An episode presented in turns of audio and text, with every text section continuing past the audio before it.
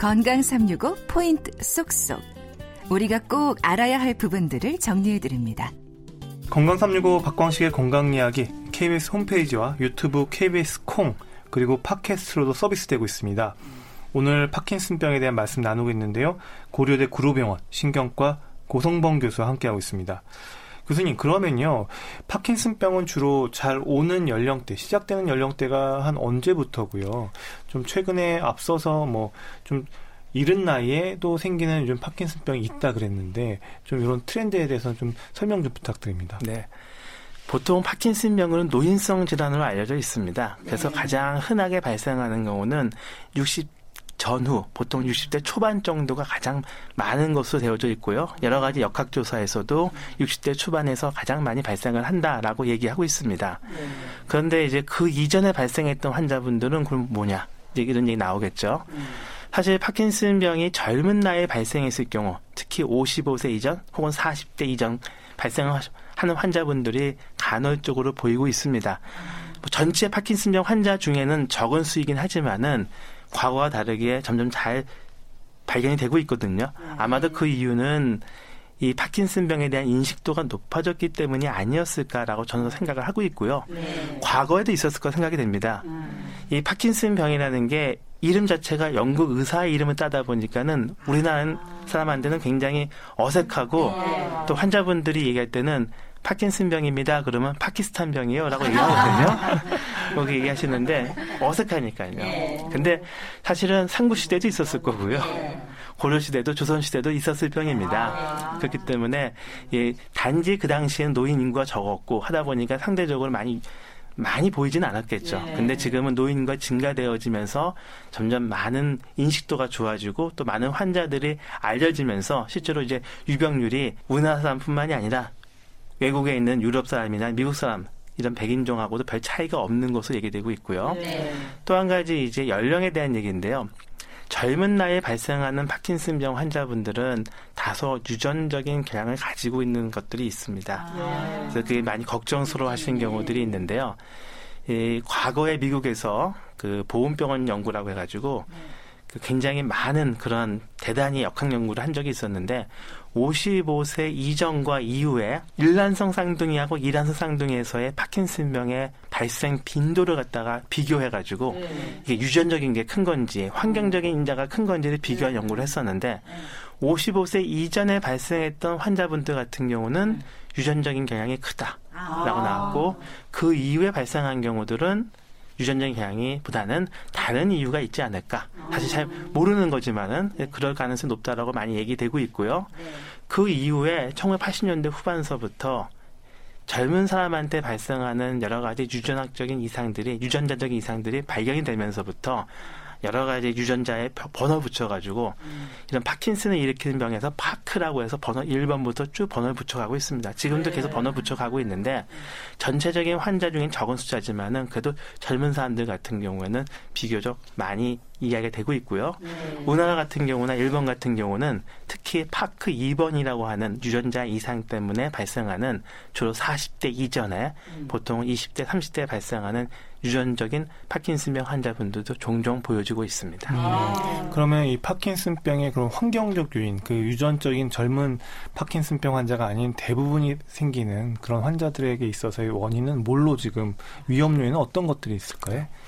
지금 이제 위험 요인이라고 해줘서 굉장히 감사한데요. 네. 사실은 파킨슨병의 원인이 뭐냐고 많이 물어보시거든요. 네. 그러면은 그냥 답은 잘 모릅니다라고 말씀을 드리게 되는데 모든 퇴행성 질환 잘 모르니까 그렇죠. 근데 네. 요즘에는 이제 유전적인 게 딱 이거다라고 네. 즉콩 심은데 콩 나오고 팥 심은데 팥 난다 그게 아. 유전적인 건데 실제로 유전이라는 것은 그렇게 쉽게 콩 심은데 콩이 안 날 수도 있고 아. 팥 심은데 팥이 안 날 수도 있거든요. 네. 그래서 어떤 얘기냐면 유전적인 어떠한 본인 스스로가 가지고 있는 유전적인 감수성이 어떤 병이 생기는 위험성을 높이 갖고 있을 때, 아.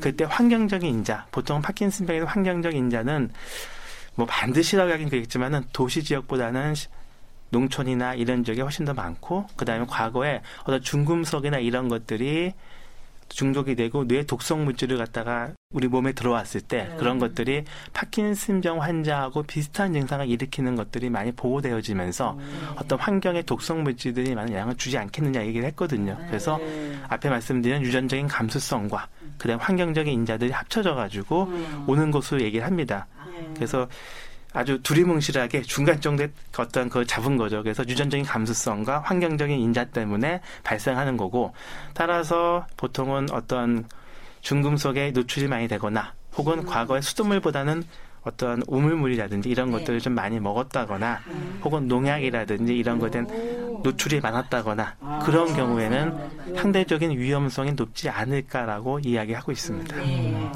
그러면 이제 파킨슨병에 대해서 어떤 연령대에 어떤 증상이 있을 때 의심을 한번 해봐라 조언이 가능할까요? 사실은 젊은 분들보다는 이제 노인성 질환이기 때문에요.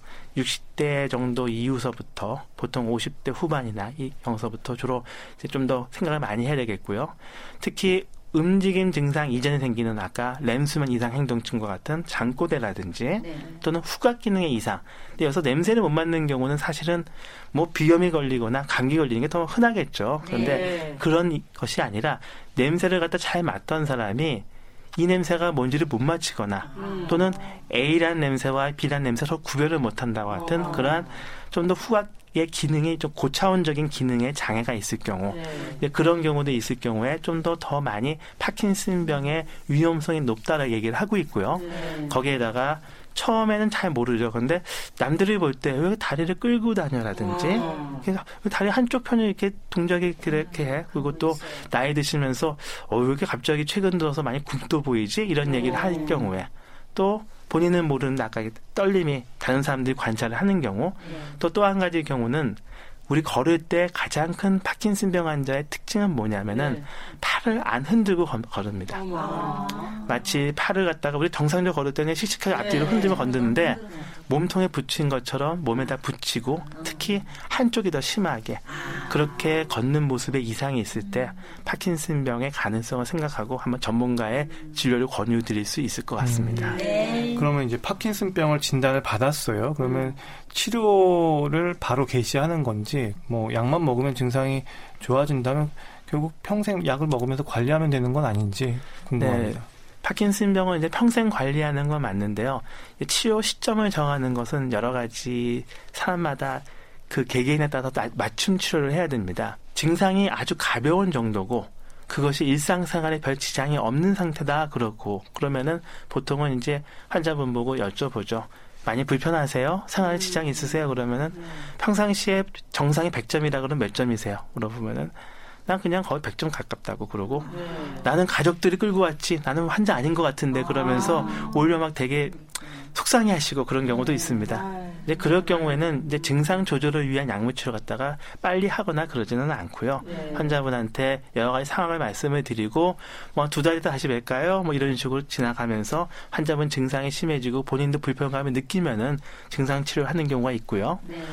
특히 저 같은 젊은 환자인데도 불구하고 본인 직업적으로 육체적인 노동을 많이 하고 일을 많이 하신 분이에요. 네. 그럴 경우에는 본인이 여러 가지 일하시는 데 지장을 줄 수가 있거든요. 네. 그럴 경우에는 증상을 조절하기 위한 약을 갖다가 젊은 나이인데도 불구하고 좀 더 빨리 시작을 하거나 용량도 좀 많이 쓰는 경우도 있을 수 있습니다. 그래서 그 환자의 상태에 따라서 결정을 하고요.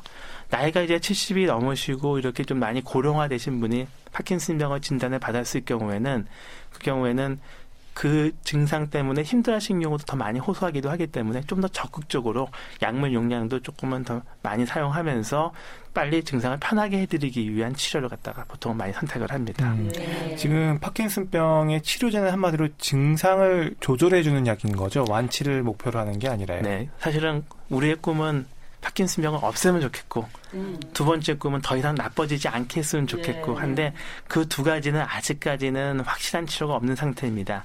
단지 두 번째 병의 진행 속도를 조금 늦춰주기 위한 여러 가지 약들이 개발돼서 네. 그것이 개인차가 있지만 그 가능성이 있지 않을까 해서 시도한 약들이 있고요. 아. 그런 약들은 보통은 젊은 환자분들한테 적극적으로 권유하면서 사용을 합니다. 네. 세 번째는 더 이상 나빠지지 못하게 하더라도 지금 상태를 편하게 해주지 할수 없을까. 그래서 부족한 것만큼을 갖다가 메꿔주는 치료를 하고 있거든요. 네. 그 파킨슨 병은 그래도 여러 가지 약물 치료가 가장 많이 개발되고 또 많은 약물이 나왔던 가장 큰 이유는 뇌 안에 선조철한 부분에 있는 그 흑질 선조철은 어려운 신경회복적인 부위인데요. 그 부분에 도파민이라는 신경세포가 소실돼서 생기는 병이라는 것이 알려졌기 때문에 네. 아이디어가 생긴 거죠. 도파민을 갖다가 보충해주면은 치료가 되지 않을까라고 생각을 하게 된 거죠. 그래서 도파민을 보충하는 치료가 개발이 되고 또 도파민과 비슷한 작용하고 있는 그런 작용제를 갖다가 많이 나오면서 이 두 가지 약물이 대표적으로 사용되어지고 있습니다. 네. 그래서 이런 약을 사용하게 되면은 결국은 증상들을 완화시켜 줄 수가 있기 때문에 평생 동안 그 약의 용량을 조절하고 관리해 나가면서 사용하게 됩니다.